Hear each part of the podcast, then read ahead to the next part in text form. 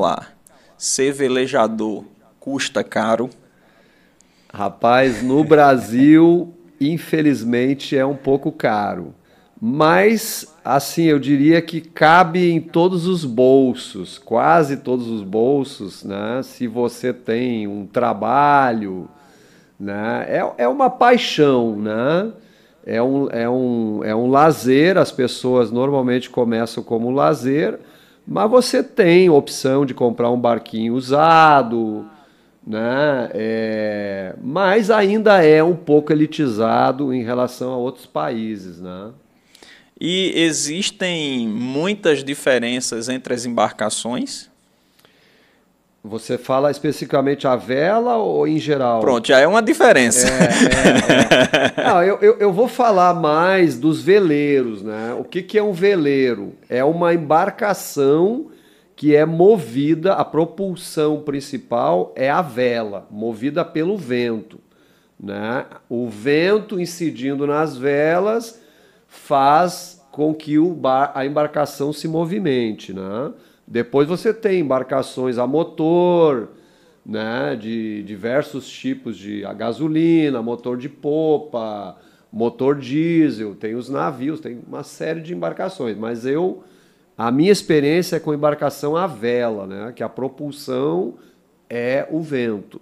Né? Aí nessas embarcações hoje a propulsão ainda continua sendo só o vento ou tem um tipo, se não tiver ventando, uhum. aí eu posso, eu vou então, fazer a pergunta de, de claro, que eu não entendo claro, nada não, sobre isso. A ideia é essa, é fazer as pessoas entenderem como, como que é o meio, né?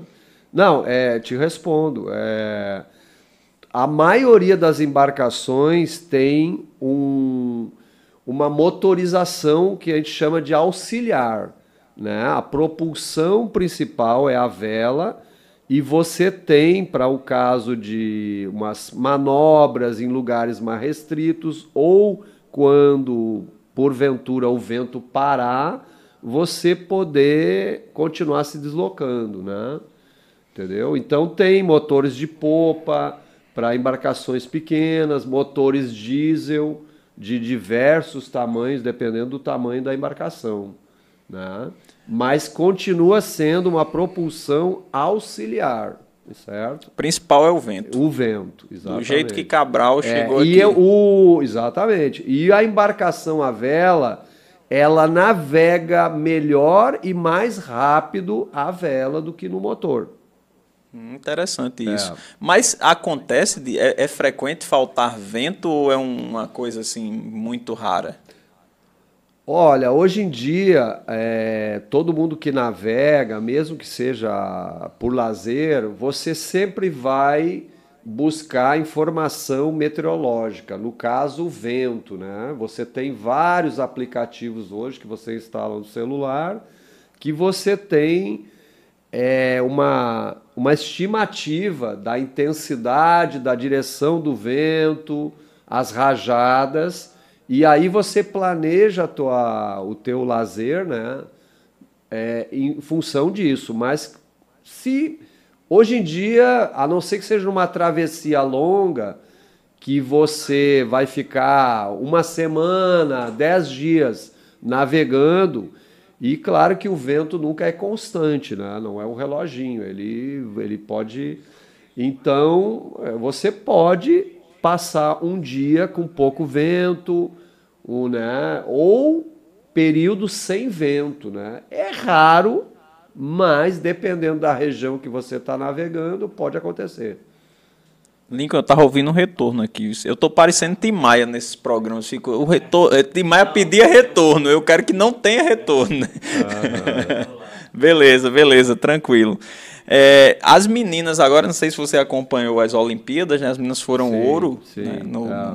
numa, embarcação. Sim. Eu acredito que seja uma embarcação pequena, né? Aham. Que é a modalidade delas e tal. Mas elas fizeram um planejamento bem diferente das outras equipes, né? Que foi todo mundo para um lado e elas foram para o outro. Não sei se você, você viu foi, isso. Foi, foi, foi. A é... estratégia delas, né? O que elas sabiam que os outros não sabiam, eu fiquei com essa.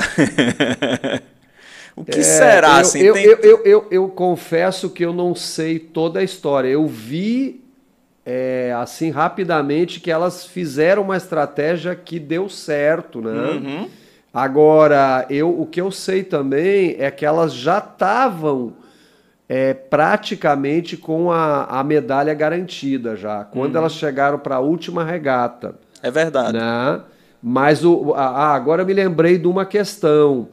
É, como era a, a, na costa lá do Japão, elas perceberam que tinha uma correnteza, porque o mar existem correntes marítimas.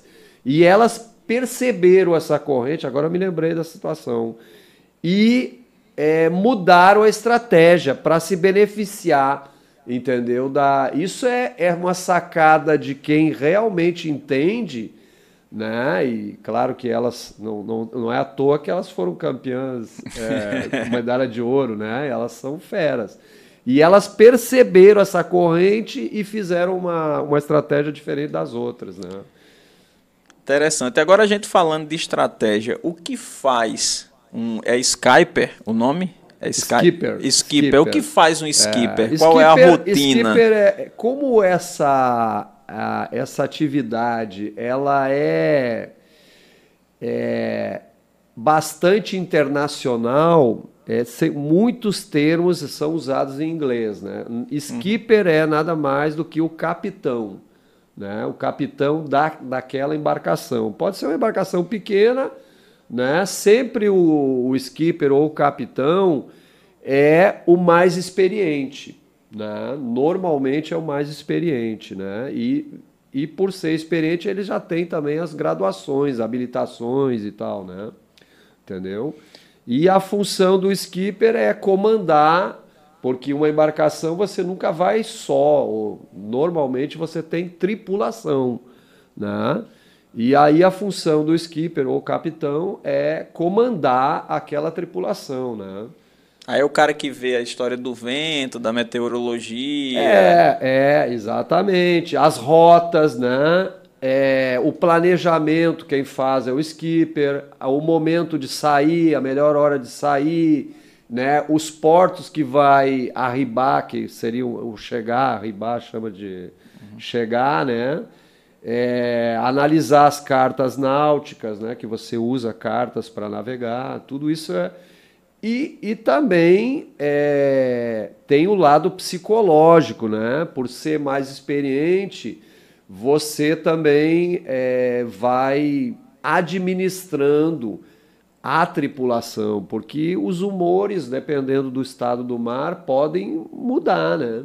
Entendeu? Então tem uma, é, uma hierarquia a bordo, né? Porque senão viram Cada um vai querer bagunça, fazer uma coisa exatamente, diferente. E aí pode né, gerar problemas. Então tem uma, uma hierarquia, né? Luciano, com toda essa tecnologia, o mar ainda é muito arredio, é surpreendente ainda. É, eu, eu, eu, eu brinco, eu brinco que o, o mar é um, um grandão desajeitado, mas gente boa. Mas por ser grande, imenso, né? o nosso planeta não, não deveria nem se chamar Terra e sim mar, porque nós temos muito mais Tem... superfície, né? É, é, impressionante a superfície dos oceanos, né? E então é, é assim, um cara grande, ele esbarra em você e tem consequências, porque ele é muito grande. Mas ele, eu sempre comento que o mar ele é extremamente franco. Ele não, ele, muita gente chama de traiçoeiro, mas eu não considero dessa forma, né? Ele é totalmente transparente, né? Simplesmente ele é grande, né? E você é pequenininho lá dentro. Um navio numa tempestade, não sei se você já viu no YouTube esses navios, tem muitos vídeos, né? uhum. né? Você te apavora com a imensidão das ondas, num navio que tem às vezes 400 metros de comprimento, né? E não sei quantas mil toneladas. Então, claro, né?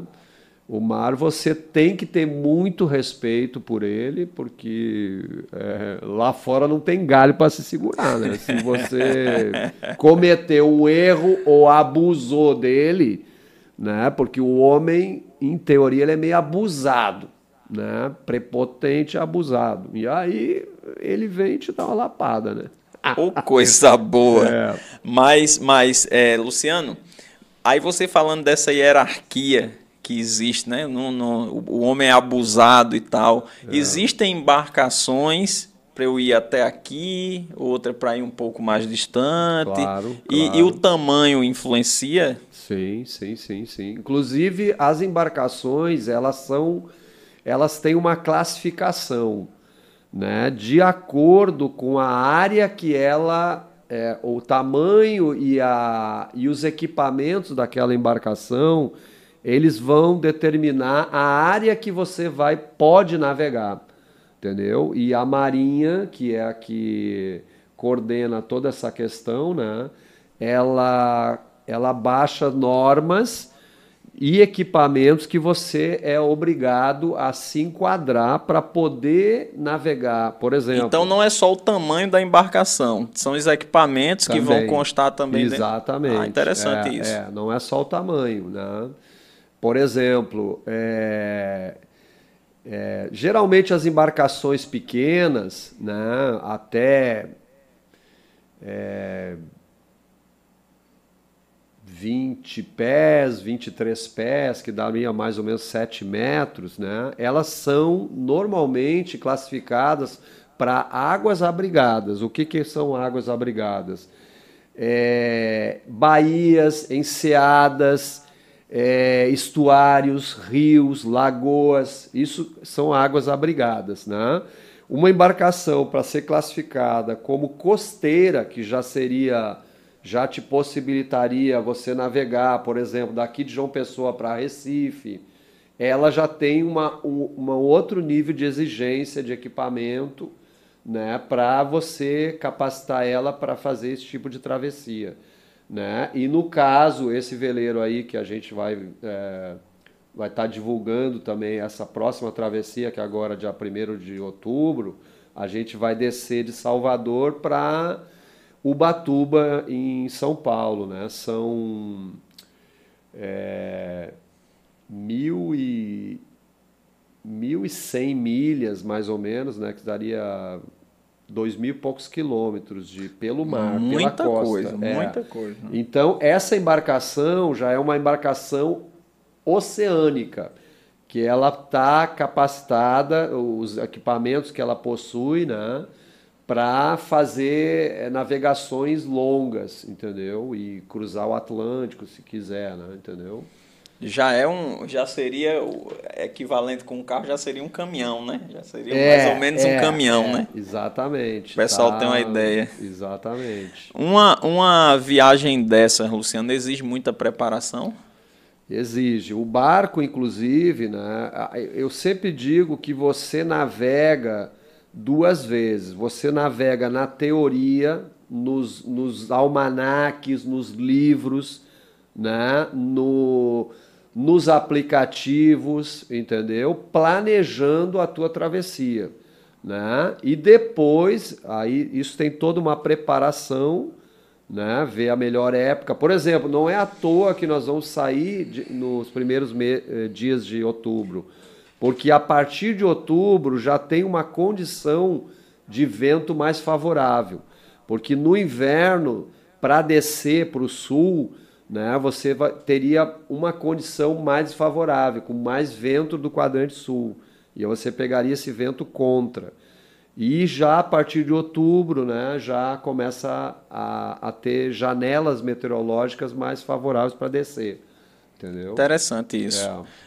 É, Pedro Álvares Cabral, quando veio para cá, foi um ano e meio de preparação, né? Exatamente. Um ano e meio. Exatamente, Porque na, na época, é, uma viagem, é. não sei hoje, mas a viagem que ele fez na época era uma viagem muito grande, claro, muito grande. Claro, não. E nesse caso, né, no caso do Cabral, é, ele foi de certa forma é, alguns dizem que for por acaso, eu não acredito. Eu também não. Né? Eu não acredito nisso, não existe. A, é, eles já sabiam, né? É, mas Sim. na verdade a, a expedição, a travessia que eles fizeram era para chegar na Índia, né? E mas eles já tinham uma indícios né, de que existia terra mais a, a, a leste, no caso. Né? Inclusive já tinha vindo outro, já, o, é, um outro espanhol já, já sim, havia passado sim, por aqui, sim, né? E, lembrando, é. eu vou enfatizar o espanhol porque Portugal e Espanha ali eram terras. É, brigavam irmãs, muito. Né? É, é. é, Mas é, foi um disputa, ano. Né? É, foi um ano e meio né, de preparação. E qual é a sua próxima aventura? É essa de descer? Justamente pra... essa, essa próxima travessia, né? é, que eu estou encarregado de planejar, divulgar também, né? Porque hoje em dia o que acontece? A gente, o barco, como tem muito custo, né? A gente, as pessoas todas começaram a, a tentar. A ideia sempre foi, no primeiro momento, diminuir os custos da travessia, que tem vários custos, né?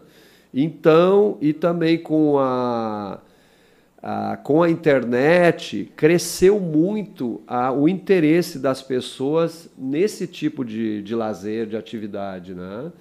Então, ah, as pessoas estão unindo o útil ao agradável. Né?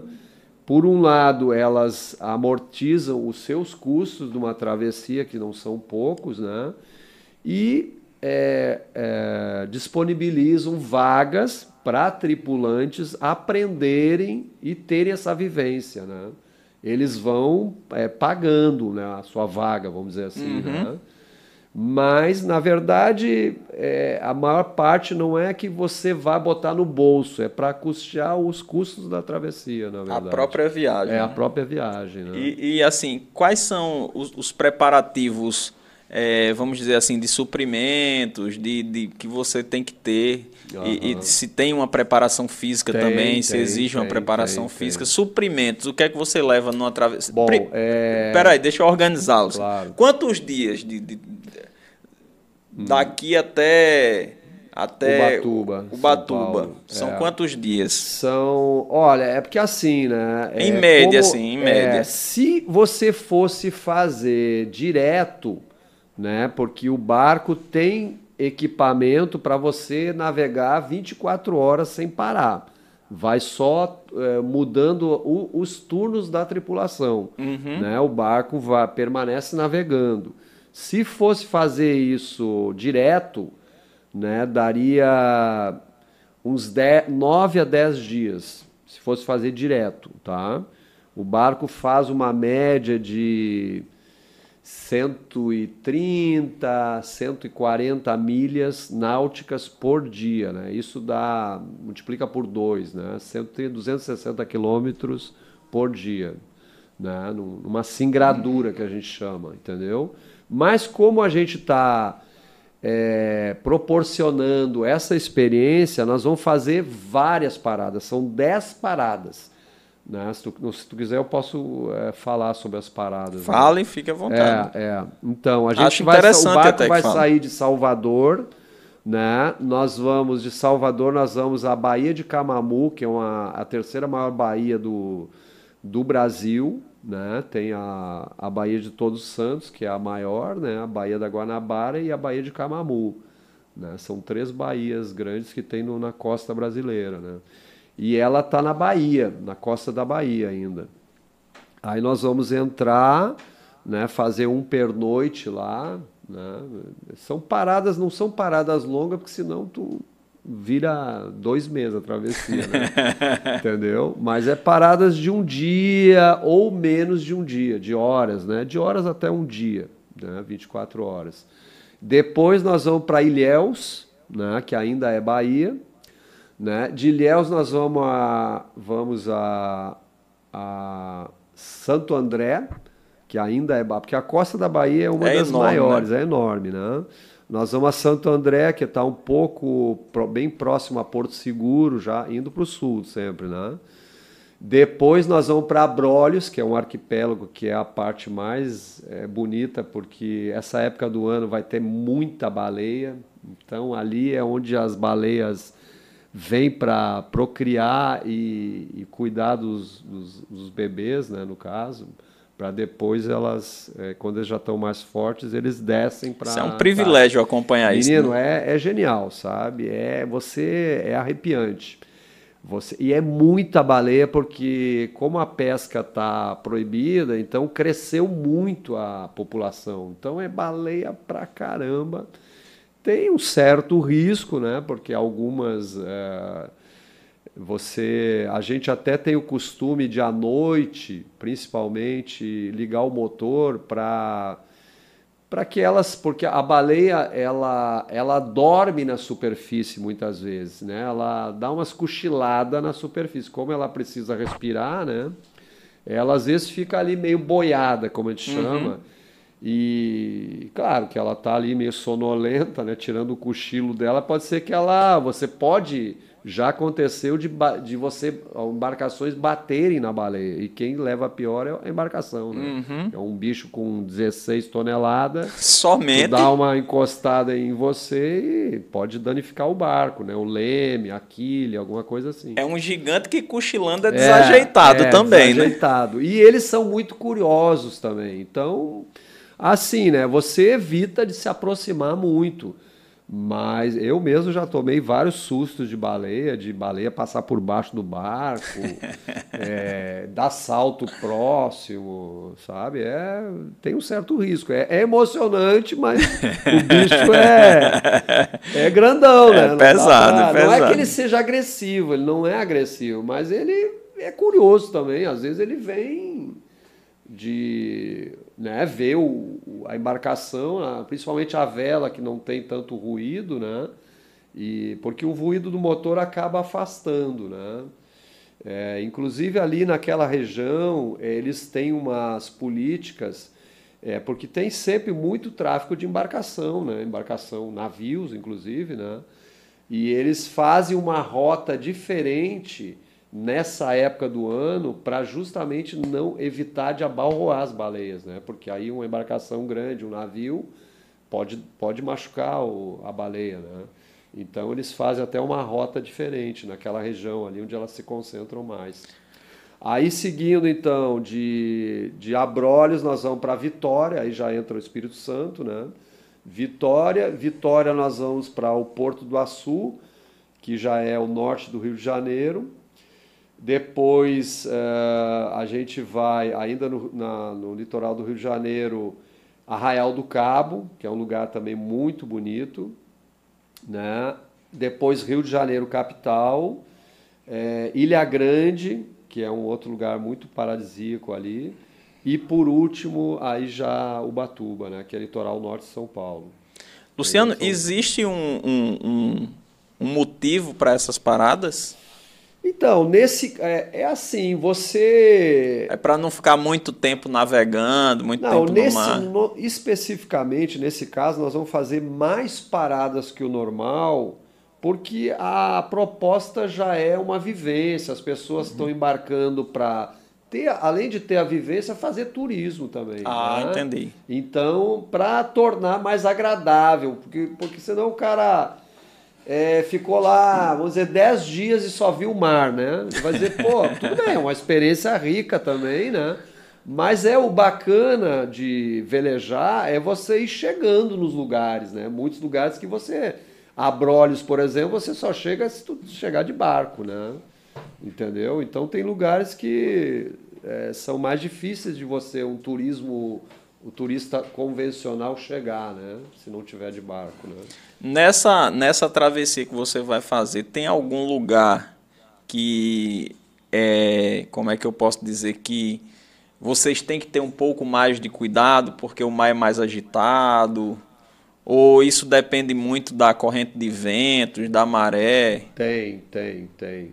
Como nós vamos estar descendo para o sul, sempre quanto mais ao sul você vai, pior vai ficando a condição de tempo e, é, consequentemente, pode pegar é, tempestades mais severas e tal, né? Mas um lugar que é famoso por é, ser é, difícil é o Cabo de São Tomé, que é no litoral do Rio de Janeiro, que é um lugar muito baixo, tem muito tráfego ali, tem muita plataforma por fora da costa e tem, além disso, tem muito tráfego de embarcação, de, de rebocadores, todo tipo de embarcação cruzando, né? Isso também é um fator. Ou, ou, então não é só as, não são só as condições do tempo e da natureza, também um tráfego muito intenso de, de, embarcações também dificulta é, a vida de vocês. Que, exatamente, né? Exatamente. Você tudo bem, o barco assim, o barco é, tem equipamento, né? Tem existe um radar para identificar uma outra embarcação, existe um, um um outro equipamento que é o AIS, que também identifica as embarcações grandes né, na, no, na tela do, do computador. Hoje em dia você navega com o computador ou com o celular, entendeu? Antigamente era umas né? cartas do tamanho dessa mesa e hoje é tudo carta digital. Eu, eu navego com o celular, entendeu? O meu celular. Eu levo sempre outro né, de backup, porque, sei lá, dá um pau no celular, você tem um, né? Mas é, então, claro, né? Você tem que ter atenção, né? Com os obstáculos, né? Por isso você faz uma rota. Essa rota é livre de obstáculos, mas você tem outras embarcações. Você tem rede, né? De, de pescas de, quil, de quilômetros, às vezes cruzando a tua rota. E você tem que saber identificar, né? Muitas vezes desviar né, das redes, tem outras embarcações, embarcações. As mais rápidas são os navios, né? Tem navio que anda a 28 nós. Você está andando num veleiro a vela a 7 nós e o navio passa por você ou cruza o tua, a tua frente, sei lá, né? Se tu tá na rota de navio, que às vezes você anda, né, na rota de navio, numa velocidade é, 28 para 7, quatro vezes maior do que a tua, né? Então é muito e, rápido. E, e 20 nós seria quantos quilômetros? Assim? É, é, 20 nós daria é, o dobro, né? Grosseiramente o dobro, 40 km por hora. No mar Mas é muito rápido. É muito, é muito, é muito rápido, sabe? Ela se aproxima muito rapidamente, né? Aí você tem e assim o navio o navio tem radar para outras embarcações grandes, mas você sai da frente do grande. Né? O grande tem prioridade no mar. A prioridade no mar é, é o navio, entendeu? Uhum. Porque ele não. Não tem a mesma mobilidade. exatamente. Né? Ele não freia. Se ele for frear, tirar a máquina, ele vai, vai andar ainda quatro milhas para parar totalmente, entendeu? Isso, volta e meia, vários pescadores já morreram. Né? Eu sei de história agora recente de, um, de, um, de uma embarcação pesqueira aqui de Natal que o, o, o comandante da embarcação, pra, por isso que é, é importante o comandante estar tá, é, a bordo e orientando, ele estava de turno uma pessoa menos experiente e ele quis cruzar a frente do navio. E aí o navio atropelou, matou todo mundo. Entendeu? Por inexperiência, né? Você nunca faz esse tipo de coisa. Entendeu? É muito rápido. Mas acho o... que ele pensou que fosse dar tempo. É, né? claro, pensou que fosse dar tempo, mas inexperiente, né? Porque se fosse o comandante, ele não ia fazer isso nem a... Falando dessa história, desse acidente, o que foi que mais, de mais curioso assim que aconteceu no mar? Nunca chegou a, a, subir um dragão, como o pessoal dizia nas grandes navegações, não um monstro. não, na verdade, o, eu, eu já fiz algumas travessias. O meu recorde foi 34 dias no mar, numa travessia do Atlântico. Né?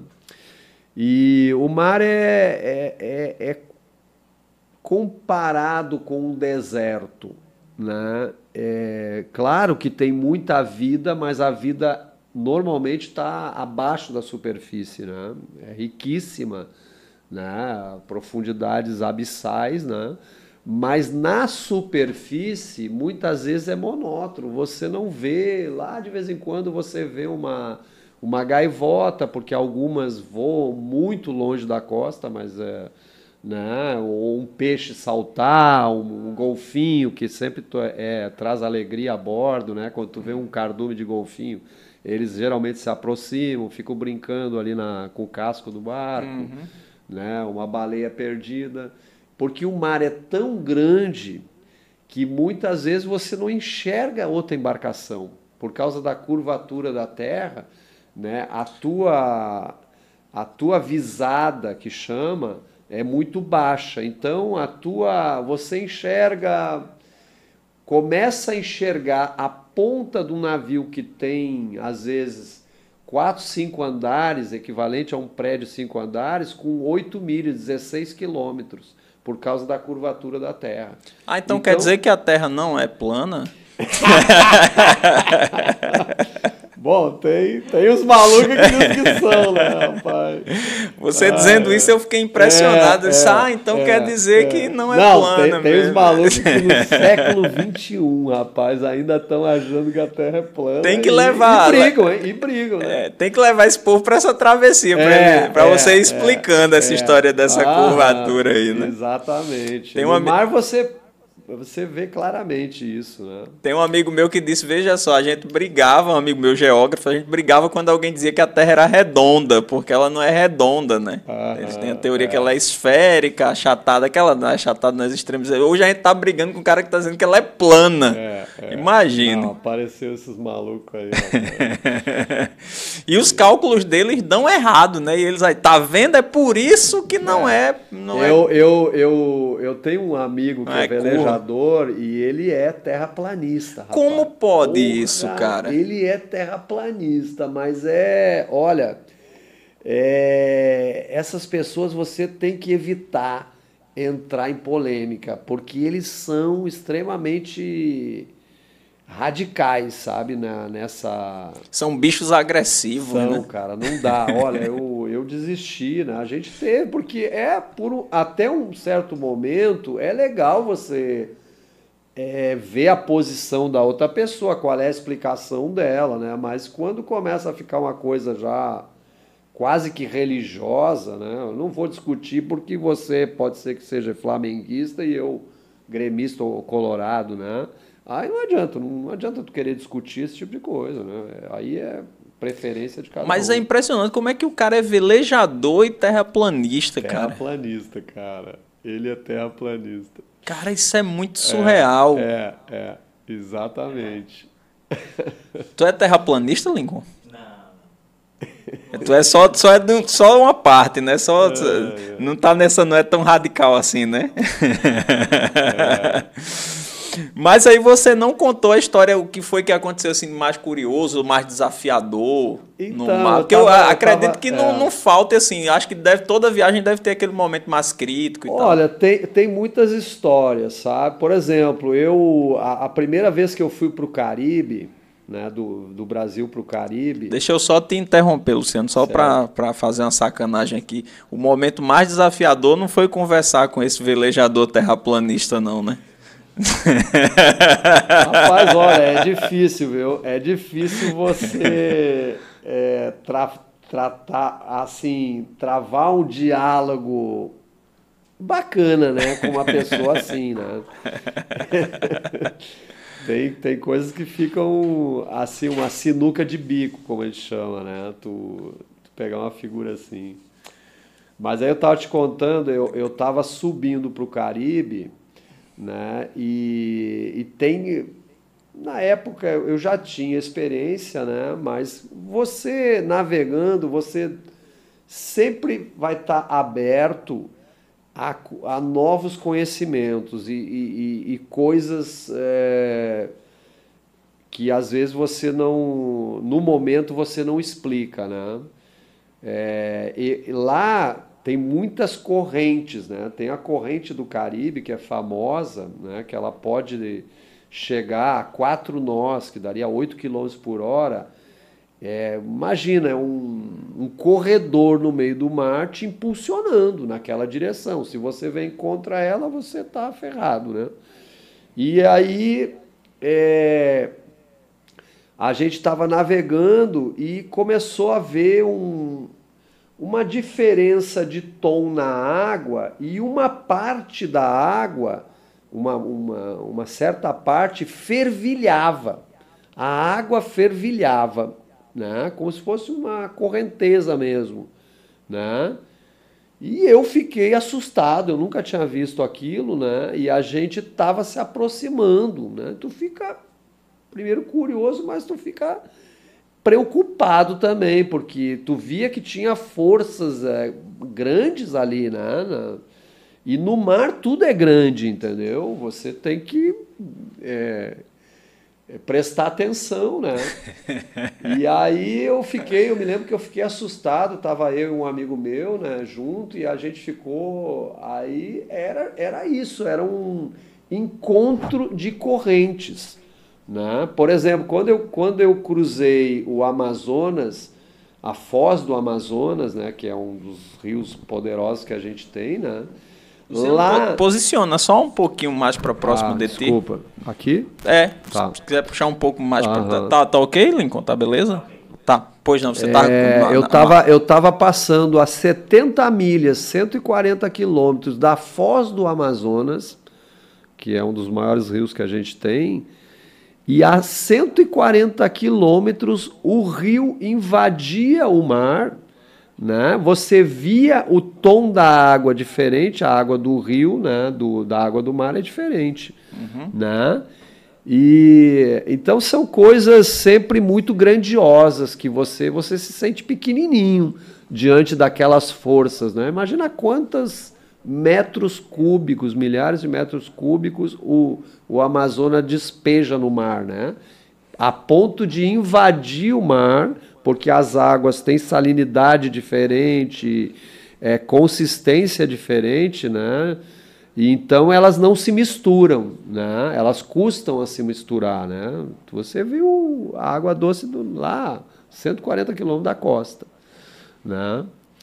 É, Outra coisa que eu vi também, que eu na, eu estava com outro amigo, eu já estava voltando do Caribe nessa, nessa vez, e a gente. É, você, você conhece os tornados, né? Uhum. Aquela formação que é muito violenta, né? Se você pega um tornado grande pela frente, ele pode até levantar o barco, dependendo uhum. do tamanho do tornado, né? E eles acontecem no mar também, né?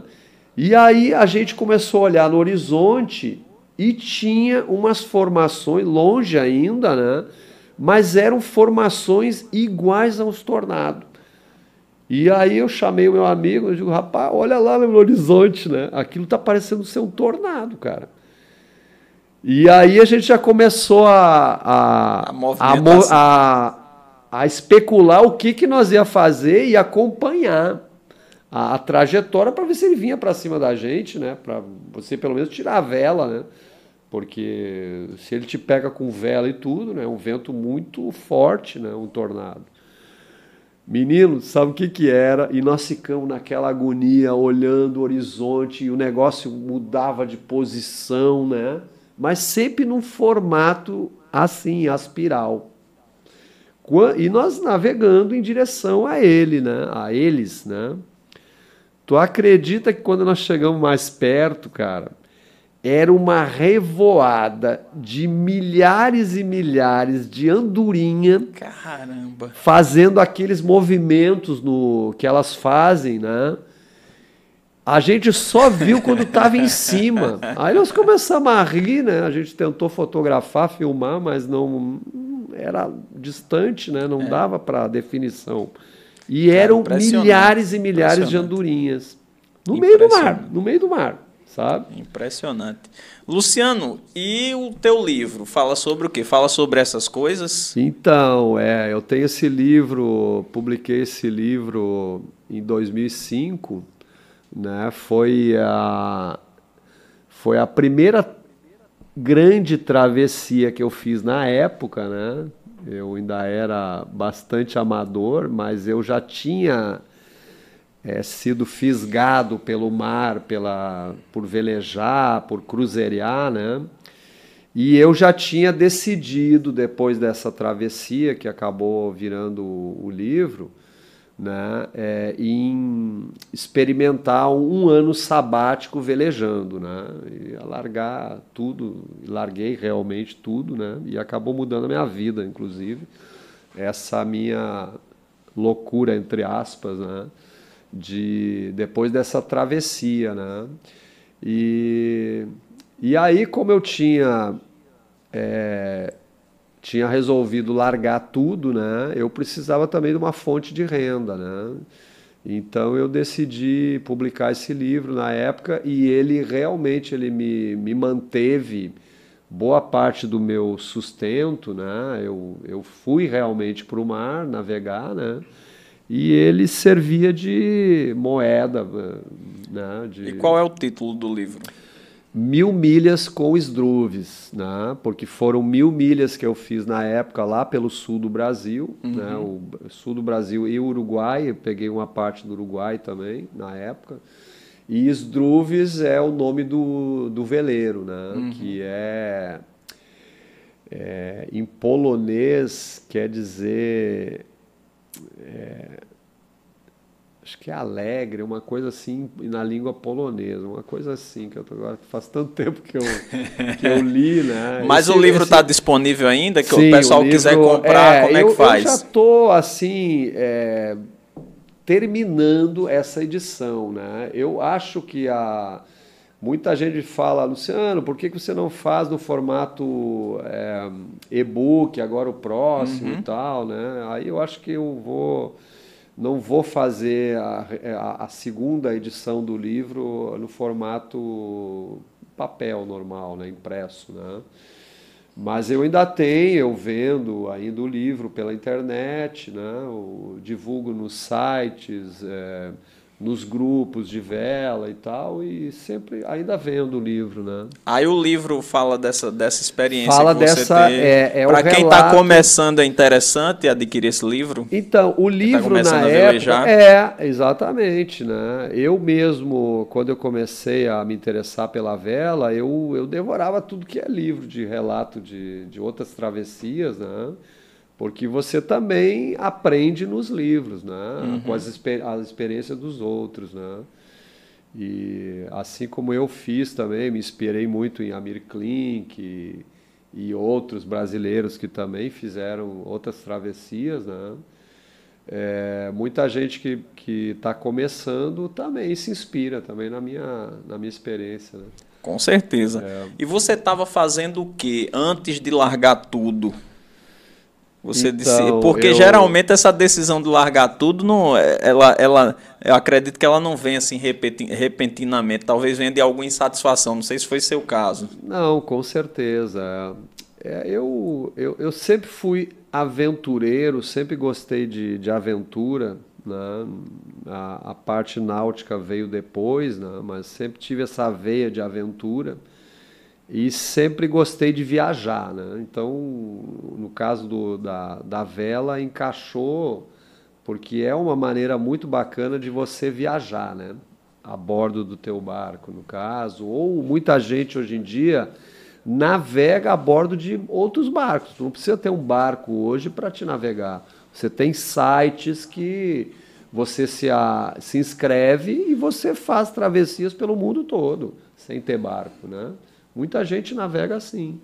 Mas, claro, né, se você tiver possibilidade de ter seu próprio barco, você vai fazer o teu próprio roteiro, vamos uhum. dizer assim, né? Mas é... aí você estava fazendo o que antes dessa? Então, rapaz. Você decidiu, eu... vou largar tudo agora. É... Não, eu, eu, eu realmente estava descontente né, com o que eu fazia. Eu eu sou formado em educação física, né? Me formei porque eu realmente gosto do, do meio, mas eu tava em colégio, que nunca foi a minha praia, sabe? É, eu sempre gostei de trabalhar com desporto, né? E eu fiz educação física por gostar de, de treinamento, de coisa, de trabalhar com equipes de desporto, não com escola, né? Escola e principalmente pública, né? É, você tem deficiência de tudo, né? Uhum. Então eu, realmente eu estava descontente, né? E eu tinha eu tinha dois colégios que eu dava aula, né? E eu tinha uma gráfica na época, né?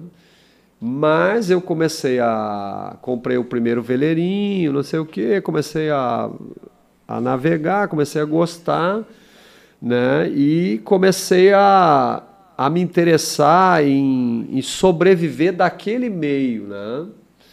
E isso foi me contaminando e foi dando certo. também porque eu comecei a fazer outras atividades ligadas à vela, comecei a dar aula de vela, comecei a, a comprar barco, reformar e vender, né? Aí depois montei uma lojinha e aí as outras coisas começaram a ficar pesadas, uhum. né? E cada cada ano que passava, eu ainda morava em Porto Alegre, é, eu ia é, me direcionando mais para a área da vela, né? Do, de navegar, de velejar. Né? E, e também, claro, né? você tem que sobreviver de alguma coisa. E aí foi. Eu fui aos poucos descartando as outras coisas, né? que não era tanto que eu.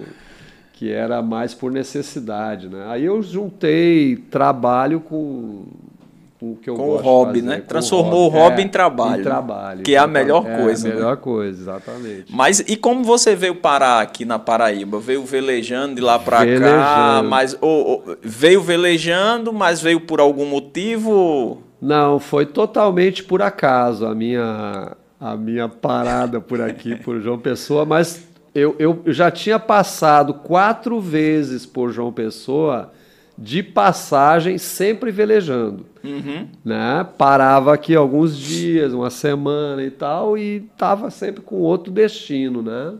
Fazia aquele pit stop ali, curtia a cidade, as pessoas, tudo, mas já estava com outro destino.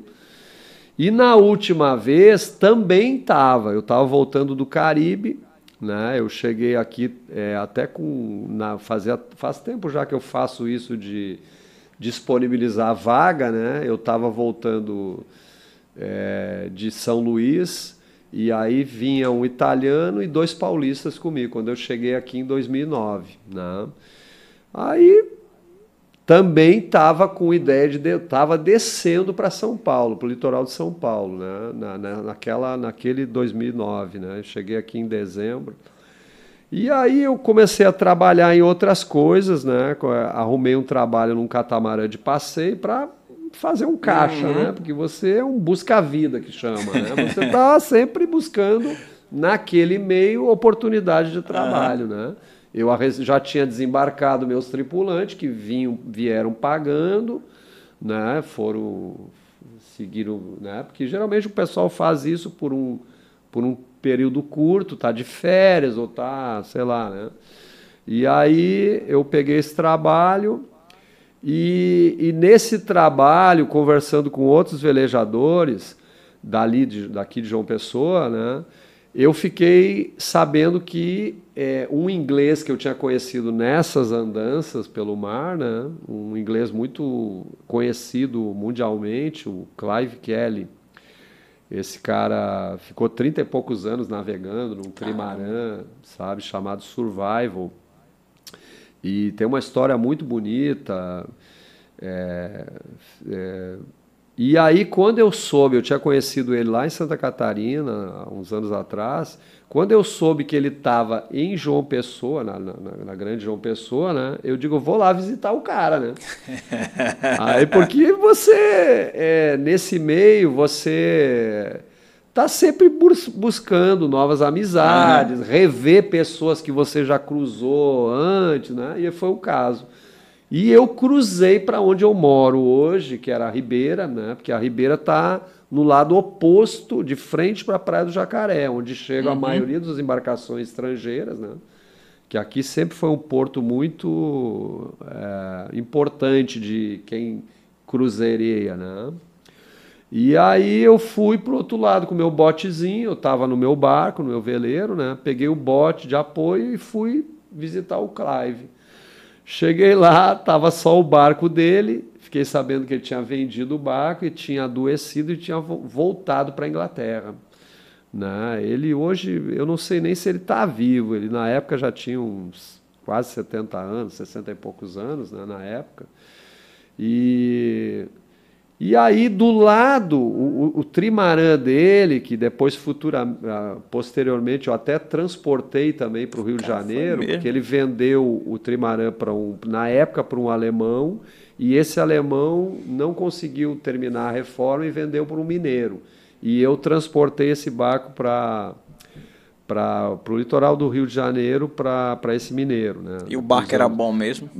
Puta de um veleiro. Cara. esse cara, só para ter uma ideia, ele fez um museu do índio do Xingu, do Alto Xingu, dentro do trimarã. Caramba. Só para te ver o tamanho. Esse barco dormiam 20 pessoas. Caramba! Ele até ele tá no Rio de Janeiro, esse trimarã, hoje.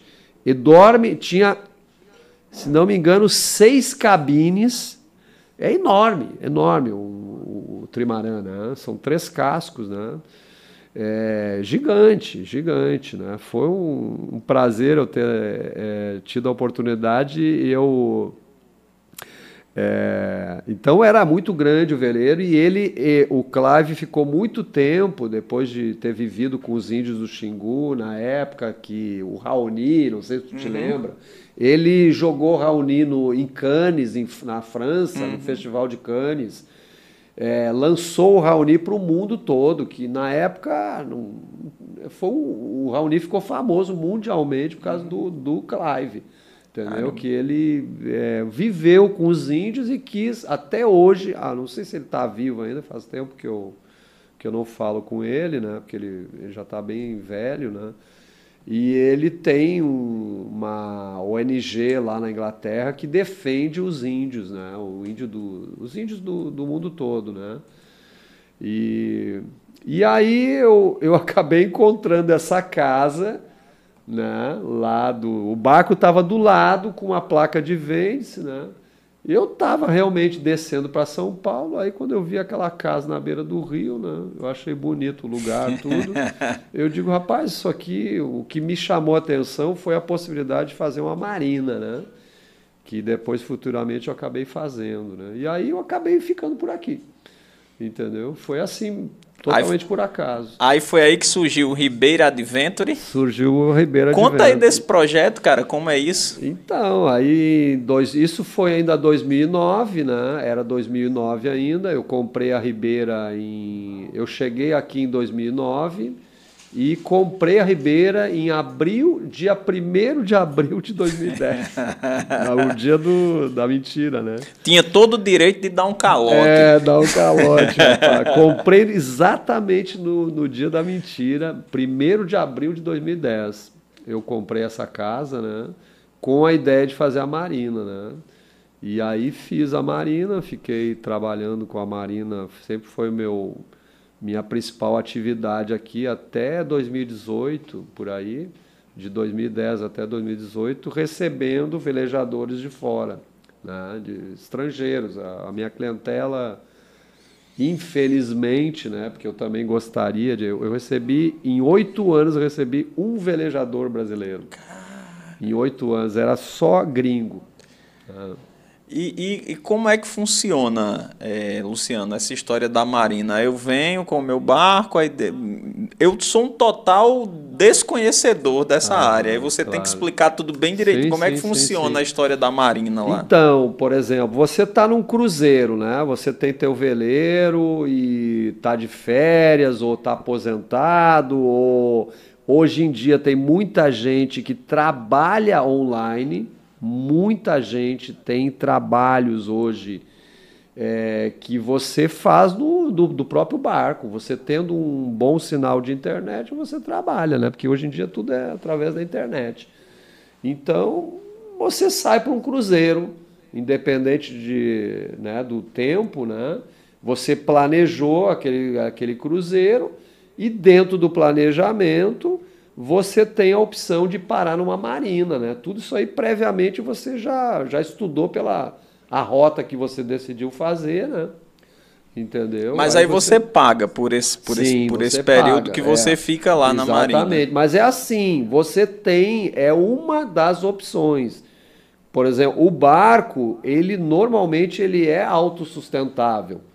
Né? Você pode pegar, é, descer a tua âncora no meio do rio, que é público. Né? Claro, você tem limites, né? De, não pode botar num canal de navegação, uhum. tem áreas próprias para te ancorar. Né? E você tem o teu a bicicletinha que você vai para a terra, vai para o supermercado, vai para o barzinho, vai para onde tu quiser, vai buscar gasolina, diesel, comida, né? E o bote que é, é o, te leva para o bote o de apoio, né? Porque uhum. o veleiro normalmente não não encosta na beira da não praia, chega muito né? Você próximo fica, da... é, não pode chegar próximo por causa da quilha e tal, né? E qual a vantagem de parar numa marina então? Se eu a posso fazer isso, é, por que eu é. vou parar numa marina? A, a vantagem de parar na marina principalmente quando você está fora do teu estado ou for, muitos fora do Brasil, é a questão da segurança. Né? Você, por exemplo, a minha clientela, né? você na Marina você tem uma vaga sua com água, luz e as, todas as, as facilidades que as marinas oferecem. Tem marina que tem supermercado dentro, no, vai no Caribe. Desculpa aí você vai no Caribe, tem marinas com supermercado, ah, lavanderia, é, discoteca, marinas gigantes com uma estrutura tremenda, né? É, lojas náuticas dentro, é, serviços dos mais variados, motor, é, mastreação, vela, eletrônico, entendeu? Então você tem apoio, né? E você quando sai, pega a tua bicicletinha, porque você o barco é, é a tua casa e o teu carro, vamos dizer assim, né?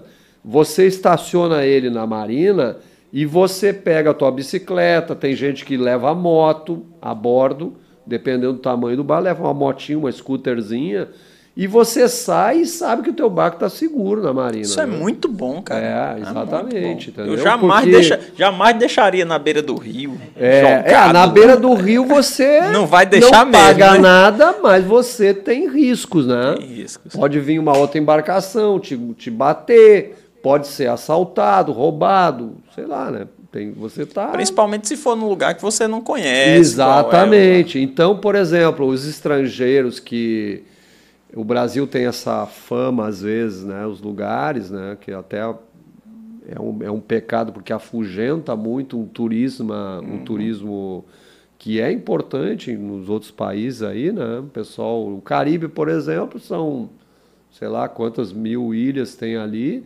que vive do turismo náutico, desse tipo de gente que vem da Europa, Estados Unidos, Canadá, de várias partes do mundo, né, navegar por ali.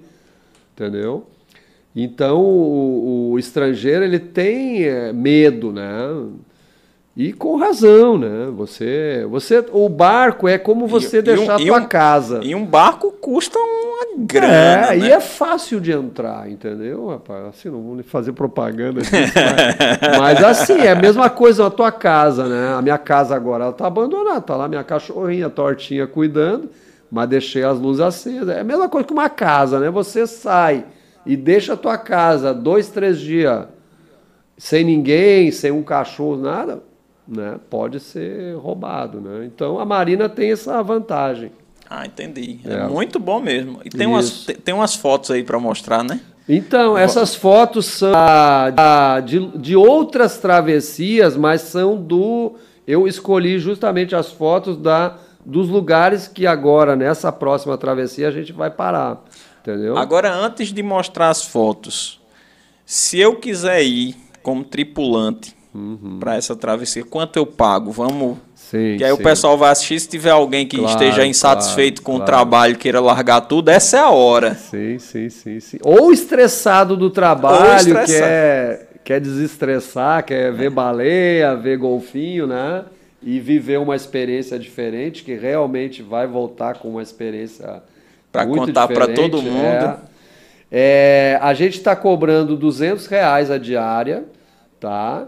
A alimentação, é, não, é, geralmente a gente faz um racha na hora, hum. né? Vê, porque às vezes tem gente que não pode comer tal coisa, Sim. entendeu? Então tem que acomodar, a, porque vai gente das diferentes idades, gênero, etc. Né? Então você tem que administrar a, a compra na hora, né? Um, dois dias antes você faz a compra de acordo com a, os gostos também. Ah, eu não como isso, ah, eu não como aquilo. Sou alérgico à lactose, é, eu não, não como é lactose, carne.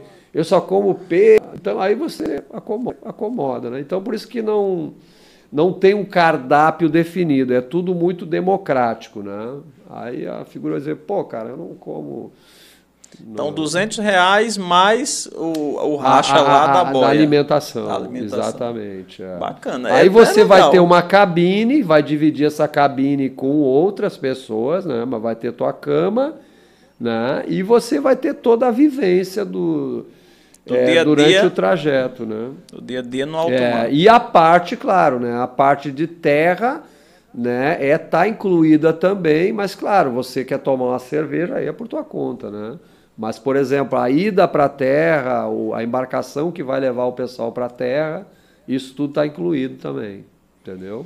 Maravilha. E, as, e as, pessoas vão embarcando de acordo com a sua disponibilidade no, numa desses dez lugares que nós vamos parar, entendeu? Beleza. E é legal, né? Porque também você pode planejar. Eu tenho mil reais. Claro, claro. Aí eu vou até. É, ou, por exemplo, vai ter gente que vai ficar só tem, ah, eu tenho um final de semana, sábado e domingo. Embarco na sexta e sábado e domingo. E desembarco. Beleza. Aí onde problema. essa pessoa desembarcou, tu consegue embarcar alguém ainda? Dá, dá. Por Mas é, que a gente é, vai divulgando. Ah, a gente bacana. embarca e desembarca. Bacana, é. bacana. Vai, a tripulação vai mudando, entendeu? Claro que vai ter alguns, por exemplo, hoje uma, uma menina lá de São Paulo, ela falou, Luciano, eu, eu vou tirar férias e eu vou fazer todo o trajeto. Eu digo, não, beleza. Entendeu? Vai ter gente que vai fazer o trajeto todo, né? Entendi. Bacana. Vamos é. para as fotos? Vamos, vamos. Vamos, Lincoln. Então, esse aí é o veleiro da próxima travessia, tá? Que a gente vai sair de Salvador e vai fazer essas 10 paradas, né? É um, é um 47 pés, né? Ele tem quase 15 metros de... Né? E tem capacidade para mais de 10 pessoas, né? Tá conseguindo colocar na tela? Na, na... Tô, tá na tela. Aí quem for, for só ouvir o podcast vai perder de ver essas fotos lindas, né? Mas pois depois é. assiste no YouTube.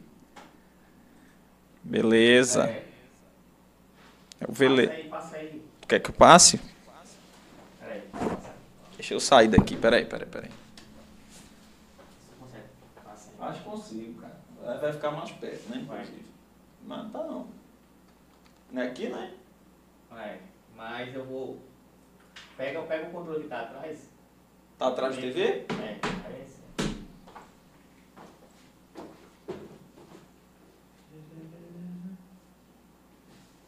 Calma aí, Luciano. Não, tranquilo. Tem um teclado aqui, não tem controle aqui não.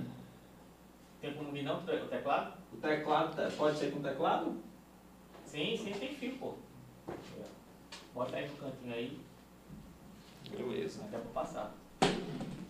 Pronto, Luciano. Esse é o veleiro, né? Então, esse é o veleiro que nós vamos fazer essa próxima travessia, né? Que está programada aí para começo, os primeiros dias de outubro, né? Pode passar a próxima? Pode, pode. Não está indo. Não. É, tá não. Peraí. Vai agora. Opa! Não. Pro outro lado, de repente. Aí, é. agora deu. Agora e aí, deu Luciano? Aí, então, Apareceu 40% é, de desconto, não sei o que lá. É. deixa eu ver de novo, cara. ah, é o curso de Rodrigo, cara. Então, Putz, tu bota o custo da concorrência para aparecer, pô, aí é sacanagem, né? Aniversário português. Espera aí, cara, deixa eu ler. Tem que ficar de olho na concorrência também, né, Luciano? Ficou legal, ficou legal. Pronto, o veleiro já foi aí, então, Luciano. Então, isso aí, gente, é, é, a, é a vista do Yacht Clube de Ilhéus, tá? Lá, lá dá para ver o veleiro, que era um veleiro que eu tava na época. Né? Esse clube é muito legal. Ele, ele, a, a maioria dos clubes náuticos eles dão uma cortesia, né? De permanência de um até três dias, dependendo do Caramba. clube, sabe? Então isso aí é Ilhéus, tá? na Bahia, né? É uma das paradas que a gente vai fazer. Isso aí também é o Cristo lá de Ilhéus, que é a parte que a gente vai visitar. Nem sabia que tinha Cristo lá, tem, tinha tem, uma, tem, uma estátua do Cristo. Uma, e é grande, viu? É bem alta. É, Ilhéus, aí... Ilhéus que ficou conhecido com, com aquela história do cacau, né, é, né? É, exatamente. Ainda é, né? Ainda é? capital, é? Né? Teve lá um problema com a, a bruxa, né? Que pegou na, vassoura na, de bruxa. vassoura de bruxa, mas ainda é a capital do cacau, né? Isso aí é Santo André, na Bahia, mais ao sul um pouquinho, né? Um lugar que a gente para. É um rio, tá? Próximo a Cabralha, Porto Seguro. Uhum e tem muito tráfego de veleiros sempre aí. Né? É um lugar muito tranquilo, é uma, até a proteção dos recifes, né? Você entra e é, é uma das outras paradas. Isso aí também é, é o meu o veleiro na época eu estava uhum. limpando o fundo. Aí você encalha ele na beira do rio por causa da maré. Né? Mas né? é o mesmo veleiro que você Não, é um, é um outro veleiro. São diferentes veleiros. Não, são todos. Essas fotos Porque são... Esse parece que é menor do que aquele menor, primeiro, menor, né? Menor, menor. É, esse é menor. Não, são todas situações diferentes, uhum. entendeu? Eu só usei as fotos para os lugares que nós vamos passar. Aí, aí é onde? Santo André, sul da Bahia. Ainda é Santo André, vamos é, lá. também Santo André. Isso Foto aí é no linda. mar, né? Um pôr do sol no mar. Lindo, é uma das né? coisas que a gente. É espetacular, os diferentes pôr do sol, né? Vamos. Isso é na costa aí. Isso aí já é no litoral do Rio de Janeiro, um dia bastante ventoso. Né? Eu, eu tava vindo de Macaé, no Rio de Janeiro, para Arraial do Cabo.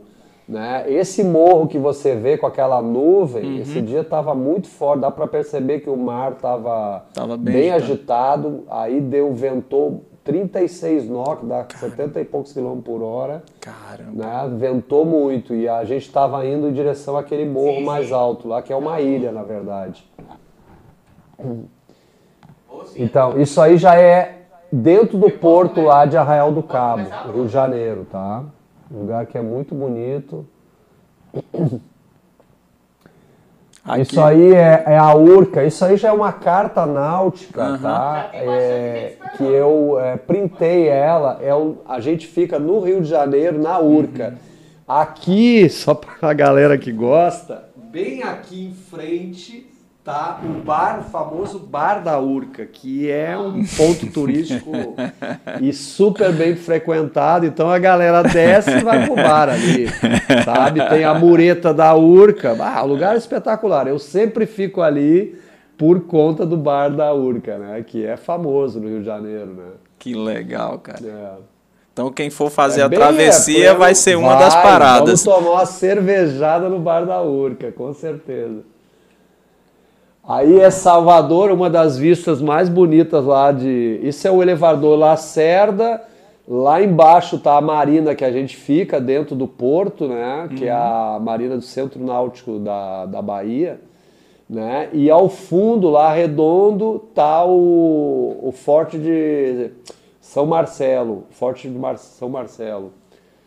Isso é Salvador. Da onde nós vamos é, iniciar a travessia. A travessia. Né?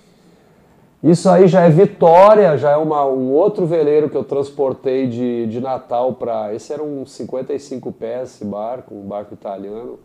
Isso é lá em onde a gente fica, na Curva da Jurema, também um dos lugares mais privilegiados de Vitória. A gente fica lá. Também a Curva da Jurema, ó, tem um, vários veleiros que Tem uma marina ali. lá? Então, tem uma, uma guarderia e aqui se formou um polo de velejadores, né? A maioria desses barcos está numa poita, que é uhum. é um, né, uma amarração que tem. E aqui é um dos melhores lugares de Vitória, né? Você está um lugar pre privilegiadíssimo de Vitória, bem no centro de Vitória mesmo. Que legal. É. E aí tem essa guarderia lá, né? Isso aqui é, já não é bem na, na, na, rota, mas isso aí já é São Francisco do Sul, Santa Catarina. Esse barco eu, eu levei para lá na época. Foi um ano, esse ano ainda. Foi em fevereiro desse ano. Legal. Tá em alto mar aí ou tá, tá Não, a gente costa? aí a gente tinha chego já lá na, na enseada de é, Ubatu. Ubatu? Não. É Ubatuba também o nome. Casualmente é Ubatuba, lá em São Francisco do Sul, é norte de Santa Catarina. Isso aqui eu tô comemorando a chegada. Com a chave de é, cano não pequena. Tinha, não né? tinha como abrir, hein? Não tinha como abrir. Aí o cara me emprestou esse abridorzinho aí. É, isso aí é na Ilha Privilégio, cara, que é uma boate que tem na, numa das ilhas ali da, do Rio de Janeiro, que tem várias ilhas. Os caras fizeram uma boate famosa, a Ilha, Ilha Privilégio, né? E eu levei o, um barco para lá, pro dono, e aí eu fiquei, eu acho que uma semana na ilha tomando Estela lá com o cara que cuidava da ilha. Totalmente mal é, cuidado é, lá, mal né? Mal cuidado, muita Estela geladinha. Isso aí é, é, já é uma outra embarcação, ó. É, um, é um barco espanhol que eu transportei para o Uruguai e também é Santo André na Bahia. Essa, isso aqui é um instrumento, viu? É um instrumento que um argentino fez na beira da praia e ele, ele, ele emite som, cada pedaço e é, cara. peixe emite som, é muito bacana. E aí virou. Virou atração. É atração, né? O, esse peixe aí. Isso aí é, é na Urca, no Rio de Janeiro, tá? No lugar onde eu te falo que a gente fica que é um lugar. Ah, eu acho que tu voltou pro outro lado. Esse flutuante aqui era um, é um antigo é, hidroporto da, do, da Marinha e esse cara transformou numa escola de mergulho e agora virou um bar flutuante lá no Rio de Janeiro, de frente para o bar da Urca. Aí ele pega o movimento todo ali, né? Bacana. Agora eu acho que já já acabaram as fotos, tem mais? Não, ainda tem ainda. Essa aí também é na Urca, no Rio de Janeiro. Essa aqui já foi, né? Já, já foi. Já foi. Essa aí não tinha ido ainda. Aí na Urca aqui, né? É, o veleiro tá lá, ó, tá vendo? Aquele veleiro que parece lá é o que eu tava na época. Essa escola já... Isso aí é um dos tripulantes, né, chegando no Rio de Janeiro que eu sempre vou pegando é, tripulante, né? Bacana. Vai trocando tripulação. No final você conhece um monte de gente. Né? Conhece né? muita gente, vai e, e vira amigo para sempre, né? Esse cara aí navegou comigo é, nessa travessia, numa das travessias que eu fiz, né? E até hoje somos amigos ainda. Mas os tripulantes põem a mão na massa também ou vão também só turistar? Não, não, não. Tem que botar a mão na massa. Fazem turno, né? Tem, é, não tem moleza não. Aí as meninas, são duas biólogas que estavam com a gente, elas foram abastecer de diesel lá em Arraial do Cabo, isso, no porto lá. Em que ano? Rapaz, isso aí eu acho que foi 2015, 2016. Porque por pelo golzinho ali, a Kombi que tá na frente, eu pensei que fosse 86, é, não, não, 87. Não, não, é, é 2000 e pouco isso aí, cara. É 2000 e pouco. É, é tudo recente. Aí é numa uma velejada, porque o barco vai no piloto, né, gente? Uhum. Aí tu tá no piloto, aí você pode. Né? Aqui Mas no caso eu tô na sombra, aqui eu tô pegando uma sombra, né? Porque às vezes no sol você torra, né? Aí. Ah, isso aí já é, é Piriápolis, no Uruguai, tá? Um porto, o segundo maior porto lá. Microfone, Luciano. Oi, desculpa. Aí. Isso é Piriápolis, no Uruguai, numa outra travessia. Aí já é Punta del Este, no, no Uruguai também. Dizem que é bonito que pra caramba aí, né? Muito bonito, muito bonito mesmo. Espetacular. Agora. Caro! Caro pra danar, caro pra danar. Aí também é Maldonado, que é uma cidade do lado de Punta del Este. Punta del Este também. Tem muita pedra lá. Aí o barco isso, velejando. Isso atrapalha? Ah, tem muita pedra. Tem risco, né? Tem, tem risco. Mas é tudo é cartografado, né? Você sabe aonde estão as pedras, né? E essas, essas redes de pescadores é, Luciano, é, tem como ver pelo, pelo equipamento? Olha, é, elas são obrigadas, eles são obrigados a, nas extremidades da rede, ou se a rede é muito grande, botar umas estrobo, umas luzes estrobo à noite, né? E de dia elas têm umas bandeiras, mas hum. às vezes você não enxerga, entendeu? Dependendo do estado do mar. Então sempre tem risco, né? Já peguei várias redes pelo caminho, é sempre um estresse. Isso aí é Ilha Bela, São Paulo, litoral norte de São Paulo. Aí é um posto de abastecimento. Já uma outra embarcação, é várias embarcações diferentes, porque eu já eu tô sempre dentro d'água, né? Fazendo esse trabalho. Ah, tem mais foto ou acabou? Eu acho que acabou, né? Não sei. Acho acabou? que acabou. Não tá passando é. mais? É, não, então acabou mesmo. Luciano, foi um papo fantástico, viu? Fiquei com então, vontade de ir também. Então, largar tem tudo. vaga ainda. Tem largar vaga. tudo e ir embora. Dar um tem bico vaga. nesse negócio de dar é. aula aqui se não tem futuro. Ah, o professor é, de educação é, física é. largou, eu posso largar também, por que não? Luciano, muitíssimo obrigado. Oi? Verdade, verdade. Muitíssimo obrigado pelo papo, foi bastante instrutivo, eu aprendi ah, muito e você é uma simpatia. Obrigado quando... a você aí pelo espaço e poder falar um pouco né, da, desse tipo de atividade.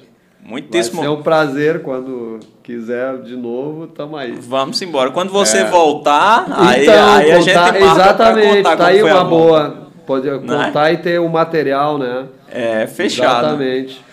Então, então tá, Luciano, tá, obrigado mesmo obrigado você aí pelo espaço. Boa noite e sejam, seja sempre bem-vindo. Quando voltar, com você certeza, vem aqui para contar como é que foi a viagem. Vou, vou aparecer para contar a história aí. Fechado. Então tá, brigadão também. Diálogos 83, com patrocínio de 11K Estúdio. O curso mais sabotado nesse estúdio, que é o meu, botaram hoje um curso da concorrência. da concorrência. e com o patrocínio do Pastelão Mania. É... Boa noite a todos, obrigado a todos que assistiram, a quem vai assistir e terça-feira tem mais.